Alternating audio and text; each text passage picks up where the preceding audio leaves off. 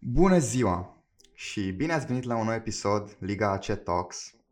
Mă numesc Alexandru Zvâncă, sunt student la Facultatea de Automație și Calculatoare din cadrul UPT, membru al Ligii AC, evident, și astăzi vom discuta despre anxietate cu doamna psiholog Andreea Fenici de la Centrul de Consiliere și Orientare în Carieră. Bună ziua! Bună ziua, bine te-am găsit! Eu, unul, mă bucur foarte mult că facem un podcast pe această temă.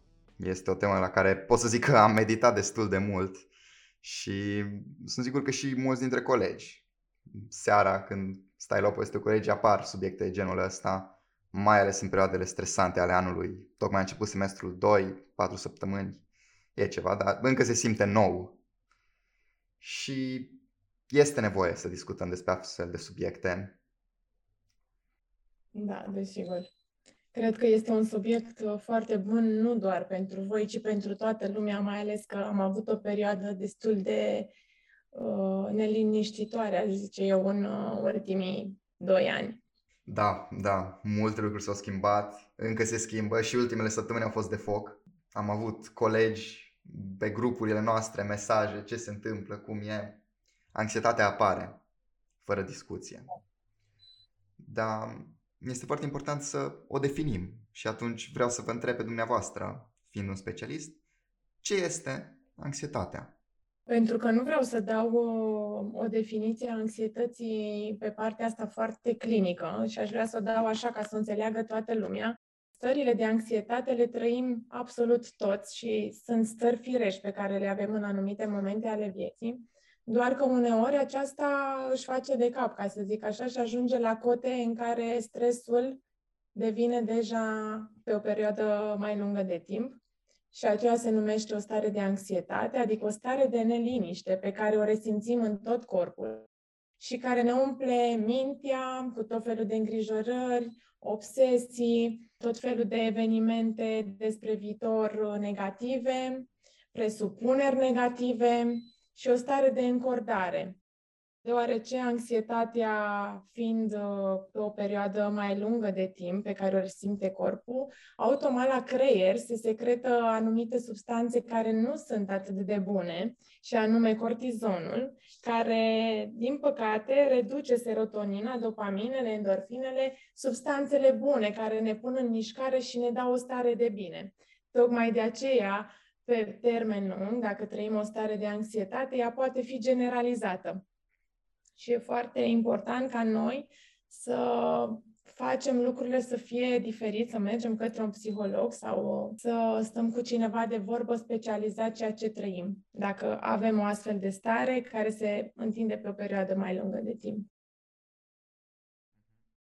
Mie îmi place să asociez uh, termenul de anxietate cu un haos intern mi se pare că se potrivește cumva toate stările acelea care vin și vin și vin și te afectează intern, efectiv. Vorbești uh, de acea tensiune și îngrijorare excesivă, da? Care se adaugă, se adaugă și la un moment dat simți că efectiv explodezi, să zicem așa. Se manifestă în diferite moduri, adică da, da, știu da, colegi care au diverse metode prin care uh, încearcă să oprească anxietatea. Poate să ne ducă, uite, la vicii Exact. Poate să ducă la consum în exces de alcool, să ducă la fumat. Avem o groază de exemple. Tutun, alcool, cofeină. Și și mai rău. Sau diverse substanțe. Deci sunt acele adiții care putem vorbi, doar că mm, eu cel puțin aici la noi la Poli pot să-ți spun că nu am întâlnit situații atât de specifice, așa cum ai spus tu, Uh, cele mai multe erau cu apariția tensiunii, îngrijorării, uh, lipsei de odihnă, adică merge pe partea asta de insomnii. Așa cum îți spuneam, anxietatea asta, cu cât e mai generalizată, cu atât ne dă semne somatice în corp tot felul de senzații, frici puternice, ă, insomnii, dificultăți de concentrare, dezorientare, gândire repetitivă, tahicardie, până la atacuri de panică. Cam asta lucrez eu, cel puțin aici la Poli, cu asta mă confrunt ca și cazuistică. Da, așa e. Stările astea sunt și putem și că astea sunt unele din simptomele anxietății. În felul ăsta o putem și identifica, nu? Da, așa putem identifica și vreau să fac un pic um, o diferență între starea de anxietate, care este o stare de neliniște pe termen lung, și frica, deci să facem un pic diferență. Frica durează o perioadă scurtă, deci toată lumea are frici, eu am anxietăți, sunt convinsă că și tu. Și chiar, uite, o să te pun și eu pe tine într-o postură acum, nu știu dacă vei fi în confort sau nu, dar sigur poți să-mi povestești, nu știu, când ai trăit ultima ta stare de anxietate. Da, da, vă povestesc. Nu, chiar mi se pare necesar să fim deschiși despre acest subiect, să comunicăm. Cred că e în beneficiul nostru. Uh-huh. Sunt uh, o persoană care e puțin perfecționistă, pot să spun. Vreau să am note cât mai mari la facultate, tind să, tind să vreau să-mi iasă lucrurile foarte bine și nu reușesc tot timpul. Chiar și semestrul ăsta, cam în primele două săptămâni, când a fost toată această mare schimbare, toate materiile noi, toți profesorii noi, a fost așa un zid de noutate care ne-a a venit peste noi. M-am simțit puțin anxios, puțin ciudat despre următoarea perioadă, oare reușesc să mențin notele de dinainte. Dar în același timp, anxietate pentru anxietate, adică cumva eram anxios că, băi, Alex, încă te gândești la asta, nu te mai gândi. Știți la ce mă refer? Adică anxietatea am provocat mai multă anxietate. Gândul. Sigur, gândurile. Păi asta e și diferența. Anxietatea vine, cum ți-am spus, cu îngrijorare, cu tensiune excesivă mentală față de frică, care, de fapt, frica durează o perioadă mai scurtă, e concentrată pe momentul prezent și e orientată către o amenințare concretă, știi? Și, care, uh, și către modul de evitare sau uh, înfruntare a acesteia. Deci, cumva, frica dispare mai repede decât anxietatea. Anxietatea e pe o perioadă mai lungă de timp, poate fi zile, săptămâni, luni, uh, luni chiar ani, doar că atunci vorbim, uh, dacă se merge spre o tulburare anxioasă, atunci trebuie să apelăm, desigur, la psiholog, trebuie să mergem la psihiatru, pentru că ceea ce trăim, corpul resimte într-un mod în care ne putem îmbolnăvi. Da, chiar asta mă să vă întreb acum. Este foarte, foarte important pentru orice ne ascultă, elev, student sau în orice altă postură, când apelăm la un psiholog, din cauza că nu este un subiect așa discutat. Adică mulți zic, e, de că încerc eu să rezist, să mai mă liniștez, mai stau, mai ies la o plimbare, dar uneori nu-i destul. Când trebuie să apelăm la psiholog? Trebuie să facem un pic diferență. A fi anxios nu înseamnă a fi ciudat sau bolnav. Uh, anxietatea este ca toate celelalte emoții pe care le avem, doar că, din păcate, anxietatea asta ne dă o stare de tensiune și de permanentă îngrijorare. E foarte important că atunci când sesizăm că pe termen lung lucrurile nu mai stau în controlul nostru și nu ne simțim bine și avem tot felul de stări somatice, ți-am zis, de la insomnie, nu mai poți să mănânci, nu mai te poți concentra, să mergem către psiholog. Deci nu are rost să stăm pentru că sunt tehnici care te ajută să te detensionezi și să-ți reducă starea pe care o ai, care oricum nu ți-e un potențial bun în activitățile tale personale, sociale și așa mai departe. Toți oamenii trăim anxietăți și am anxietățile mele și tu ai anxietățile tale, doar că trebuie să le gestionăm pe cât putem. Desigur, uneori putem, uneori nu putem, doar că cu foarte multe uh, cogniții sănătoase și cu multă muncă cu noi, că practic uh, anxietatea nu trece așa. Trebuie să lucrezi cu tine. E o luptă cu tine cu cât normalizezi lucrurile care ți se întâmplă, stresul, cu atât detensionăm creierul și nivelul cortizonului scade. Bine, mai sunt și substanțe care anxietatea le face bune, cum ar fi adrenalina, care ne ajută să ne punem în mișcare și e stresul acela bun, să zic. Doar că uh, nu pe perioade lungi de timp. El ne ajută atunci când acționăm. Ai văzut starea înainte de examen, când ești anxios? Dacă ți aduci aminte, frica aia?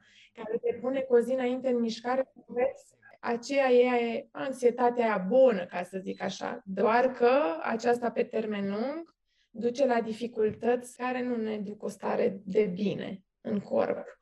Da, adică trebuie să ne gândim puțin la faptul că am evoluat în acest mod, creierul nostru, sistemul nostru nervos, Exact. Prin evoluție l-am făcut astfel încât anxietatea, adică tot ce facem noi în corpul nostru, tot ce am evoluat a fost ca să ne ajute. Exact. Anxietatea teoretic e pus acolo ca să ne ajute, să ne spună, vezi că ceva nu-i bine, uh, vezi că trebuie să mai lucrezi, ești un pic în... Dar trebuie să o gestionăm. Asta este important, din cauza că corpul nu este un sistem perfect. Exact. Putem face, dacă tot suntem la automat și, și calculatoare, o paralelă, așa, nu este un sistem perfect. În primul rând, trebuie să identificăm niște cauze care ne produc. Cel mai des întâlnit în cazuistica mea au fost tipul de personalitate, așa cum spuneai tu, persoanele perfecționiste, foarte conștiincioase, poate ușor timide sau nu neapărat, introvertite sau neintrovertite, au această stare sau cele cu stimă de sine scăzut sau cei obsedați de control. Ce se întâmplă cu acele persoane? Tu fiind mereu în control cu tine, cu corpul tău, cu lucrurile care practic gândești că le controlezi, doar că noi nu putem controla într-un mod conștient nimic pe pământul ăsta, cum nu am putut controla o pandemie, boli, războaie, nu putem controla emoțiile noastre, putem controla comportamentul nostru și modul cum acționăm față de ceilalți, nu putem controla această anxietate. Și atunci sunt persoane cu predispoziție anxioasă sau sunt persoane cu structură, cele care sunt cu structură, adică se nasc mai fricoși, mai temători, mai sensibili, cum spunem noi în popor. E mai sensibil puțin. Anxietatea e creată și de mediul de familie, știi? Părinții își doresc în general copii foarte obedienți. Da, și asta e, și asta este o discuție importantă. Mediul, familia și anturajul, cum pot afecta? Anturajul. Dar, în general, hai să plecăm de la familie, primul, uh, prima unitate. Toți uh, părinții își doresc copii obedienți și e cel mai fain să ai un copil obedient, doar că pe termen lung, dacă nu-l ajut și el, de exemplu, introvertit, are o stimă de sine și atunci nici izvorul, că stima de sine e izvorul nostru, e cel mai mare potențial pe care îl avem noi, care ne ajută în reușita noastră. Și apoi, dacă tu ești foarte important și ar fi super fain să ne întâlnim să mai facem și pe această temă cu stima de sine un podcast. Mm-hmm. Da, chiar, chiar și despre asta trebuie, trebuie vorbit. Și atunci e foarte important ca tu bine, ca părinte, dar la noi nu e cazul că vorbim de studenți care vor fi și părinți. La e, e, o să fie, ați fi surprinsă. Adică... Sau sunt și care au copii. E foarte important ca de atunci modul tău de acțiune să fie unul diferit, să știi cum pui problema, să-ți cunoști foarte mult copilul, dacă știi că e un copil perfecționist, să nu pui foarte multă presiune pentru că el ca structură își pune singur, cel puțin perfecționiștii sau conștiincioși și nici nu trebuie să le spună mama pentru că ei, ei sunt ca structură, nu trebuie să-i mai uh, dobor cu presiunea ta ca părinte. Trebuie să înveți să-și gestioneze, trebuie să-i scoți din zona de confort, trebuie să le oferi un mediu de empatie și înțelegere și foarte mult explicat. O comunicare constantă. Exact. Exact. Ei, până la urmă, viitorul copilului tău este în mâinile tale ca părinte, într-o mare măsură. Aș spune că da, într-o mare măsură, dar să știi că și social vorbind ne schimbă. Da, da. Cel puțin la început, să zicem. Gândește-te în clasa 8 a 9 10 a liceu, cât timp îți petreci tu social și cât cu familia. Cel mai mare parte ne-o petrecem uh, social, nu cu familia, din păcate, că asta e cursul vieții. Și și acolo există tot felul de factori, cum ar fi, nu știu, uite, ce am mai întâlnit și aici, persoane care au suferit de bullying, pentru că e un cuvânt destul de întâlnit și atunci te afectează, îți afectează stima de sine, încrederea în tine, îți provoacă anxietate și automat te dezvolți într-un mod diferit, pentru că nu mai ai un echilibru. Nu mai vorbim de abuzuri, fie că el e fizic, psihic sau sexual, care te poate afecta uh, și îți crea o anxietate, o anxietate destul de zdravănă, să zic, care provoacă un stres și care na, ajungi fie la tratament chiar. Da, ați trecut într-un, într-o zonă așa sensibilă pentru multă lume și e important să discutăm și despre asta da, un abuz sau un bully dur apare chiar și la facultate. De bully de multe ori auzim la liceu și la gimnaziu. Pentru că atunci când ești copil nu ai atâta putere. Acum la facultate, nu știu dacă, cel puțin n-am întâlnit cazuri, sigur sunt uh, de suferit de bullying, doar că fiind deja adult, nu mai ești un copil, probabil știi să gestionezi emoțiile într-un alt fel și atunci um, când ești copil nu ai putere sau nu ai susținere din partea părinților, familiei și e diferit. Adică știu foarte multe persoane care au suferit de bullying și care poate n-au fost într-un mod conștient traumatizați, că nu conștientizezi trauma decât poate mai târziu sau când ajungi adult sau când ajungi să ai anumite probleme și să-ți dai seama, wow, de oh, unde... De acolo. Te, te gândești, te gândești, tot discuți cu tine și ți-aduci aminte, poate, care a fost picătura care a umplut paharul. Inclusiv uh, vorbeam noi de factorii aceia de mediu, dacă ți-aduci aminte, unde dependențele care apar timpuriu, alcool, cofeină, nicotină, agravează anxietatea. Adică vorbim de copii care, nu știu, în clasa 7, în clasa 6 fumează. Gândește-te pe termen lung sau beau sau se droghează sau tot felul de ne întâlnim cu ele și e foarte important ca fiecare să aibă grijă de lucrurile astea și să fie într-un echilibru. Pentru că stresul nu face bine pe termen lung și ne afectează viața și trebuie să fim destul de organizați. Da, prea mult stres pe termen lung clar poate să ne afecteze și sănătatea legat de restul corpului. Adică știu că tiroida poate să fie foarte afectată de perioade lungi de stres. La femei tiroida, aș spune, la bărbați cele mai mult na, e afectat uh, inima pentru că încep palpitațiile, tensiune, dureri, migrene. Eu îți spun ce am întâlnit eu. Migrene, dureri de cap, cam astea sunt uh, atacuri de panică. Și pierderea părului oare poate să aibă? Desigur. Da, da, pentru că scad uh, substanțele, dacă nu la creier, chimia nu e, că practic e chimie creierul nostru, așa cum îți spuneam un pic, scade imunitatea și automat uh, scad toate. Analize proaste, vitamine, păr, unghii, piele, ten, mai ales că trebuie să și mâncăm sănătos, să și dormim bine și... Deci chiar nu... trebuie să ne gândim și uneori când suntem stresați sau așa ne gândim pentru binele tău, mai liniștește-te, cine știe ce se mai adaugă pe lângă stresul ăsta dacă o ții tot așa. Poate să fie un mod de liniștire chiar și ăsta. Da, sau mergi la psiholog și acolo te îndrumă și există tot felul de tehnici cognitive, comportamentale care te ajută. Cel puțin eu pe asta lucrez cu foarte multe teme acasă, teme nu ca la școală, pentru că noi, uh, dezvoltarea noastră, atât timp cât tu ai făcut un comportament zeci de ani ca să-l schimbi, trebuie să lucrezi și lucru cu tine e destul de greu. Cred că e cel mai greu lucru pe care poți să-l faci în viața asta. Cu pași mărunt uh, sunt convinsă că reușești și se dau tot felul de teme acasă, studenții primesc, bineînțeles, cine dorește, cine nu vorbim de adulți, nu vorbim de copii. Dacă interesează partea asta de dezvoltare, desigur că acceptă și merge bine. Pentru că e ca un ritual care l-ai de făcut, ești în conectare cu tine și cu ochii pe tine, să zic. Ești într-o stare de conștiință permanentă și automat lucrurile stau diferit. Și legat de ce spuneați înainte, că tu stai cu tine. Îmi place foarte mult uh, ideea asta. Trebuie să ne gândim că persoana cu care o să petreci cel mai mult timp în viața asta ești tu. Nu o să fie soția sau soțul, nu o să fie copiii nu o să fie cei mai apropiați prieteni. O să fie doar o fracțiune din cât timp petreci cu tine. Și tocmai de asta trebuie să discuți cu tine, să înveți să te înțelegi, să fie un partener cu tine.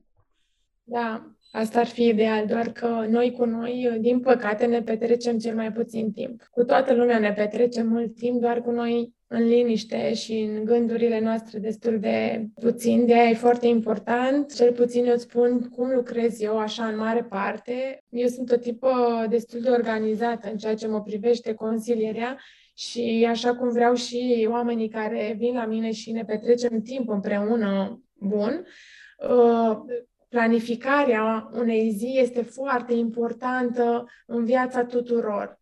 Ca la sfârșitul zilei să tragi concluzii cât timp ți-ai alocat pentru toate evenimentele care ți le-ai propus și cumva îți dă o stare de bine faptul că tu ai reușit în ziua aia, uite, tot ce mi-am propus sau în proporție de 85%, de 75%. Uite, astăzi nu am avut o zi bună, deși mi-am programat super multe lucruri, nu am reușit să le fac. Deci e foarte, foarte important, cum le spun și în sesiune, ca să nu ajungi stresat și să nu ai o stare de anxietate foarte mare și să nu mai fii capabil să te concentrezi. E foarte important ca tu să ai o planificare să ai o dihnă, somnul ne reface celula nervoasă, ai nevoie de mâncare sănătoasă, ai nevoie de sport. Deci sportul ne crește substanța, ne dă energie, ne crește serotonină, ne crește dopaminele, ne crește starea de bine. E foarte important să facem sport. Foarte important atunci când ai o zi foarte încărcată, foarte stresată, cu multă anxietate. Du-te și plimbă-te, nu te pune să mai înveți că nu ai randament. Da, sportul e mană cerească. Du-te și conectează-te cu un prieten, întâlnește-te. Sunt trei nevoi pe care noi le avem de bază, nevoia de control, competență și de conectare, care nu putem trăi fără ele. Du-te, întâlnește-te cu un prieten, plimbă-te, plimbă-te singur. Ești alt om, vii cu o minte clară, vii cu altceva, te pui și înveți, chiar dacă ai mai puțin timp, dar... Înveți mai concret. Da, exact. observ clar, sunt complet de acord cu dumneavoastră și eu, mie îmi place să alerg. Deci mm, dacă seara sunt după o zi grea de școală, cursuri multe, laboratoare, după o alergare mă simt revigorat, pot să mai continui un pic treaba, mintea mea mai clară. Exact. Plus că somnul are o calitate mult mai bună. Lipsa somnului, așa cum aud în sesiune că toată noaptea învățăm, nu pot fi de acord. Pentru mine învățatul ăsta pasiv noaptea, adică e un învățat pasiv, ca să zic așa, pentru mine. Învățatul e acela în care te trezești ca și cocoșul și te culci ca găină. Deci s-a dovedit că acel somn de noapte are o calitate diferită și are o conduită mult mai bună în viața ta decât acela de zi, în care, de fapt, corpul tău nu e pregătit să doarmă, el uh, atunci începe să aibă activitate, pentru că noi ziua avem activitate. În sesiune lucrurile se schimbă. Îți dai seama cum resimte el? Mm-hmm. Da, da, da. Și ne putem uh, strica ritmul circadian în felul ăsta. Adică știu că este important să-l menținem. Exact. Dacă ne trezim într-o zi la 8 dimineața, într-o zi la 8 seara, nu-i prea bine pentru echilibrul nostru. Da, foarte, foarte multă lume are chestia asta, am văzut toată noaptea. Nu știu, nu, trebuie, trebuie mai bine planificat, cum a zis și dumneavoastră, organizarea ne ajută. Pauze cât mai mari și sport, oricât de lipit ai fi de orice proiect. Probabil că știți de tehnica Pomodoro. Da, da, da. Ce părere aveți? Că discuțiile sunt așa și așa. Unii zic că merge, alții zic că nu merge. Ea diminuează anxietatea, îmbunătățește concentrarea, te ajută și îți crește atenția, mă rog, ești mai determinat, ești mai motivat și te ajută. Dar nu pentru toată lumea. Adică pauzele poți să lucrezi 20 de minute să înveți sau 25 sau 35 și să faci pauze. Pe unii ajută și pe unii nu. Pe unii ajută o concentrare de lungă durată, pentru că au capacitatea ei de lungă durată și atunci lucrează mai mult, adică învață, nu știu, trei ore cu una pauză sau cu două pauză. Cred că asta, cum să spun eu, cred că de, depinde de fiecare. Doar că se lucrează cu pauze, tehnica asta este cu pauze putem să încercăm tehnicile astea până la urmă, să vedem ce se potrivește pentru stilul nostru de învățare, nu doar învățare, orice până la urmă, și pentru personalitatea noastră. E foarte important să-ți împarți, că și tehnica asta este să-ți împarți intervalele în care înveți.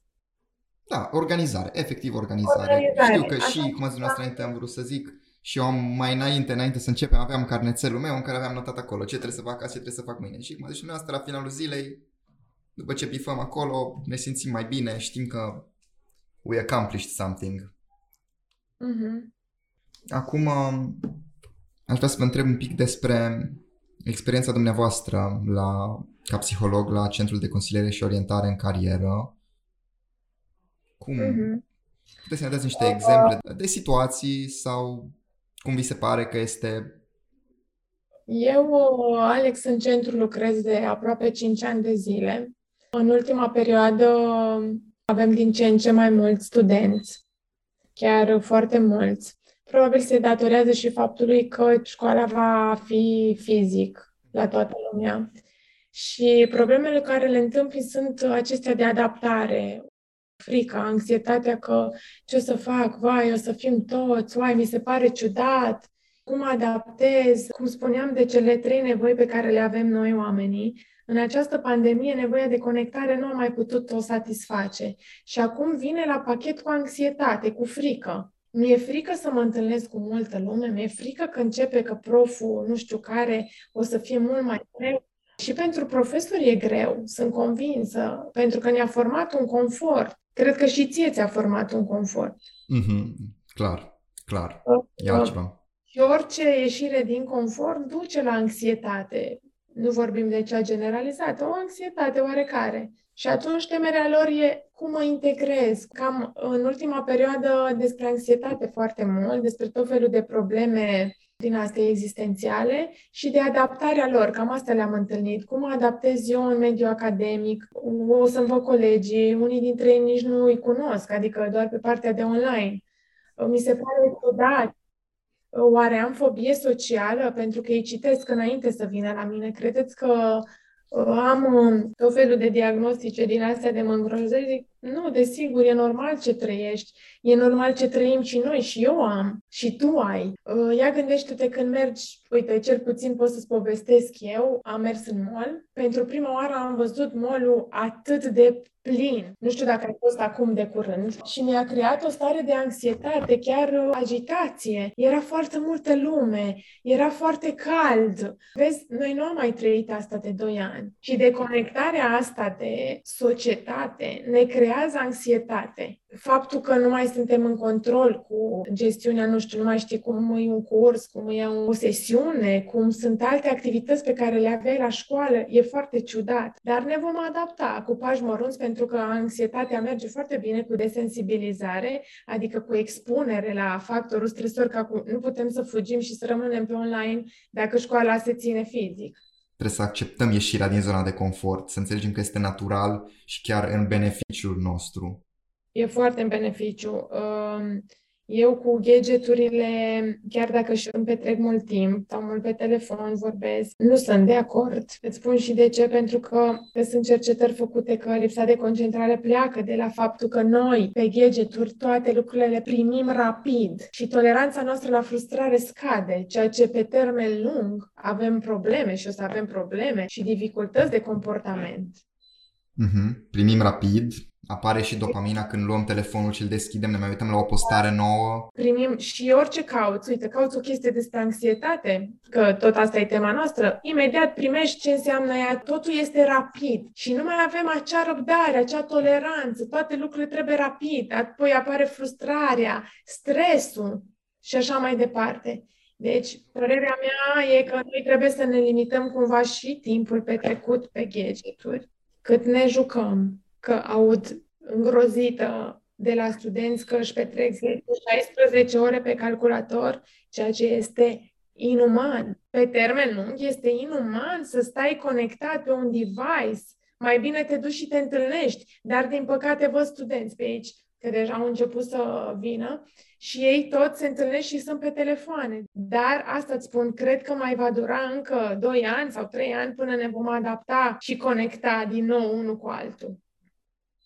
Da, o să ne revenim, o să ne revenim noi cândva, da. Desigur că ne revenim, sunt convinsă și am încredere că și tehnologia are importanța ei, desigur, doar că noi suntem capabili să ne limităm și să ne prioritizăm lucrurile în viața noastră. Da, și tot legat de tehnologie, cumva atât de mult petrecem timp pe telefon și are partea bună, adică este necesar să-l folosim pentru că acolo ne vin mail-urile, să zicem, acolo ne vin mesajele importante de la lucru, facultate. Telefonul a devenit o parte în corpul nostru, putem zice. Suntem într-o simbioză cu tehnologia. E o exagerare un pic acolo, dar trebuie să ne abținem din a deveni absolut dependenți de ce înseamnă tehnologie. Pierzi concentrarea, acum zice dumneavoastră. Eu, de exemplu, tot timpul când dorm, telefonul meu stă fără internet. Îl las deschis în caz că este vreo urgență, dar fără internet, să nu cumva să mă trezesc, să intru repede să văd ce mesaj am primit sau așa. Când sunt acasă, îl pun chiar în celălalt colț al camerei. Aici nu pot, că sună alarma să trezesc colegii și nu iasă bine. Și când învăț, la fel, fără internet, pun altundeva și încerc să mă concentrez. E mai bine să fim deconectați sau în primele ore ale dimineții. Din nou citisem un articol că ar fi bine primele două ale dimineții să nu le petrecem cu telefonul, pentru că atunci creierul secretă cele mai bune substanțe care ne dau energia pe întreaga zi și cumva tehnologia ne inhibă selectiv neurotransmițătorii și nu mai dobândim acele substanțe bune. Da, am citit și eu chestiunea asta și de dimineață și și de seară. N-ar trebui ca ultimul lucru pe care îl facem să fie uitatul în telefon în perioada lungă de timp înainte să ne culcăm. Mm-hmm. Poate să afecteze somnul din ce înțeleg. Dacă tot suntem la subiectul tehnologie, haideți să discutăm și despre ceva tare important. Social media. Anxietate provocată de social media. Intrăm pe Instagram, vedem viața perfectă a celebrităților, milionarilor făcuți în cine știe ce feluri și ne gândim, vai, eu nu sunt ca el. Asta mă dărâmă. Ce părere aveți? Faptul că te limitezi cumva și înțelegi că lucrurile care trebuie văzute, adică felul în care arătăm atunci când arătăm bine. Niciodată nu o să vezi poze când oamenii sunt triși, necăjiți sau uh, au ceva probleme. Acolo toată lumea pozează în bine. Și te gândești, Doamne, doar viața mea e distrusă oare? Oare eu sunt un om distrus că eu nu pozez așa, eu nu am? Asta trebuie să se înțeleagă foarte clar. Nimeni nu postează chestii neapărat negative. Acum că mai găsești o felul de postări negative, doar Facebook-ul și Instagram nu este o viață reală pe care o trăiești. Acolo sunt niște lucruri doar care se întâmplă. E ca și cum te uiți la un film și tu nu ești actorul de acolo, doar te poți uita. N-ar trebui să ne deci... atât de mult, dar e o problemă mare. E o problemă foarte mare pentru că ne petrecem foarte mult timp pe acele rețele, pentru că nu ne limităm timpul cât stăm. E normal să se întâmple așa ceva. Trebuie să realizăm că nici persoanele alea care pozează perfect nu au o viață perfectă. Au și ele anxietățile lor, au și ele problemele lor. Nu exact. Că pun ei o poză din uh, Miami la plajă cu soția model și cu milionul de dolari, asta nu înseamnă că noi trebuie să fim așa în momentul ăsta sau că ei nu au problemele lor. Nu cred că există perfecțiune. Cred că treaba asta cu perfecțiunea fiecare o vede într-un mod diferit. Cred că perfecțiunea, fiecare are dreptul să vadă perfecțiunea așa cum și-a creat-o până acum.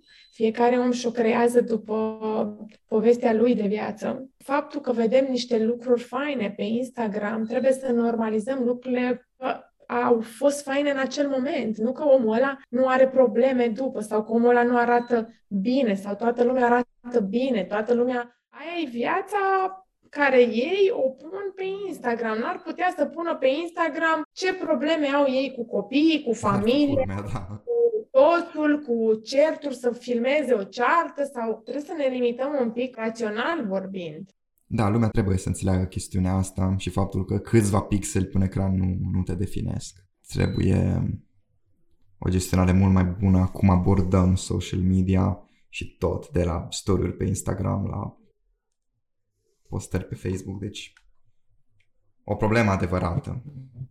Din păcate, asta este generația de acum, în care mă aflu și eu. Am trăit-o și pe cealaltă, pentru că sunt puțin mai bătrână ca voi. Am trăit și alte evenimente, am trăit și, cel puțin, uite, eu mi-amintesc perioada din liceu când nu aveam telefon, undeva prin clasa 10 am primit telefon și era acela cu butoane, în niciun caz nu exista Facebook.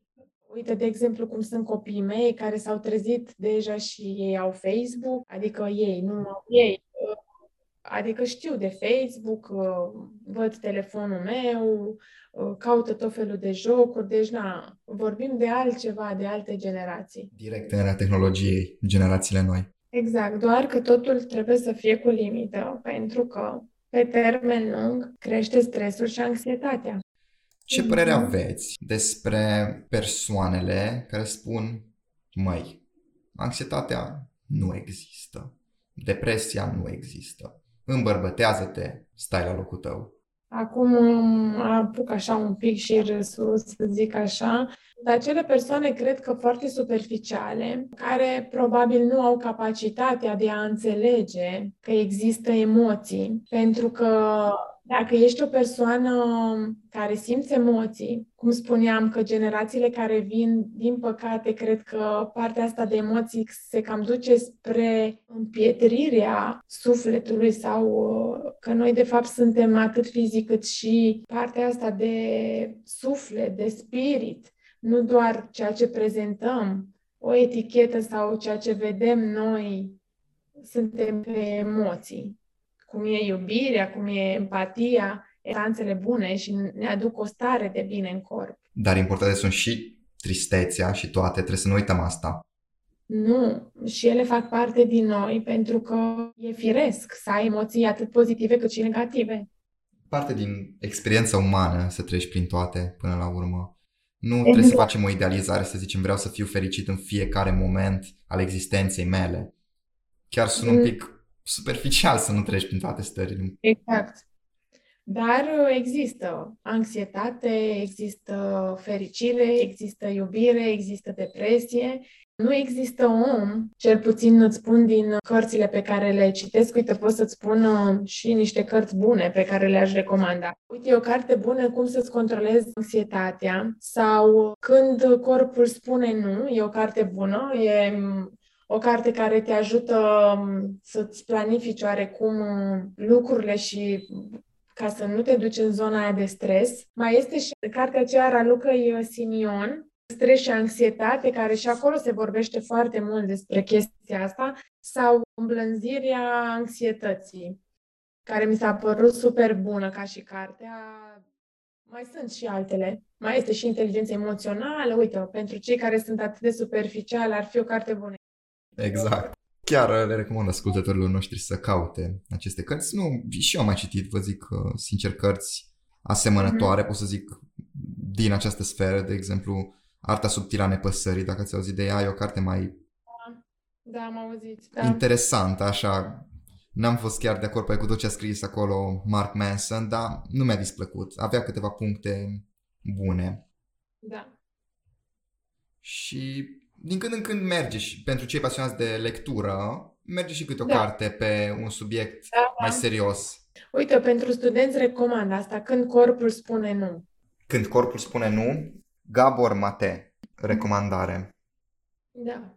E o carte bună și ți-am zis, îmblânzirea anxietății iar e. Dar așa cum mă întrebai, este firesc și normal să trăim aceste stări, pentru că doar prin ele avem o dezvoltare personală cât mai bună și, practic, noi vorbim de noi ca niște lucruri în general.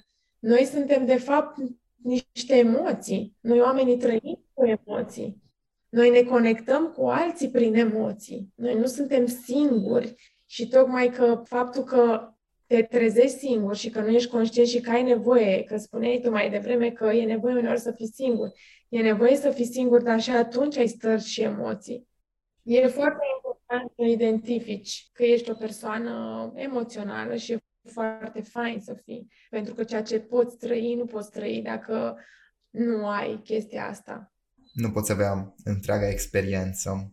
Nu tindem, tindem să vrem să, să avem o viață perfectă, așa, fără nicio grijă, fără nicio supărare, dar nu, nu, nu, e, e fals. Dacă ai supărări, nu înseamnă că n-ai emoții, pentru că emoții sunt și de bucurie și fericire. Poți să plângi și de bucurie, adică niciodată nu trebuie să inhibi acele emoții. Trebuie să faci să, cum simți. Noi prea mult ne luăm Tocmai de aceea și scade stima de sine. Ne prea oglindim în imaginea de sine, în ceea ce spun alții, în ceea ce vor alții, ce arată alții și noi nu suntem.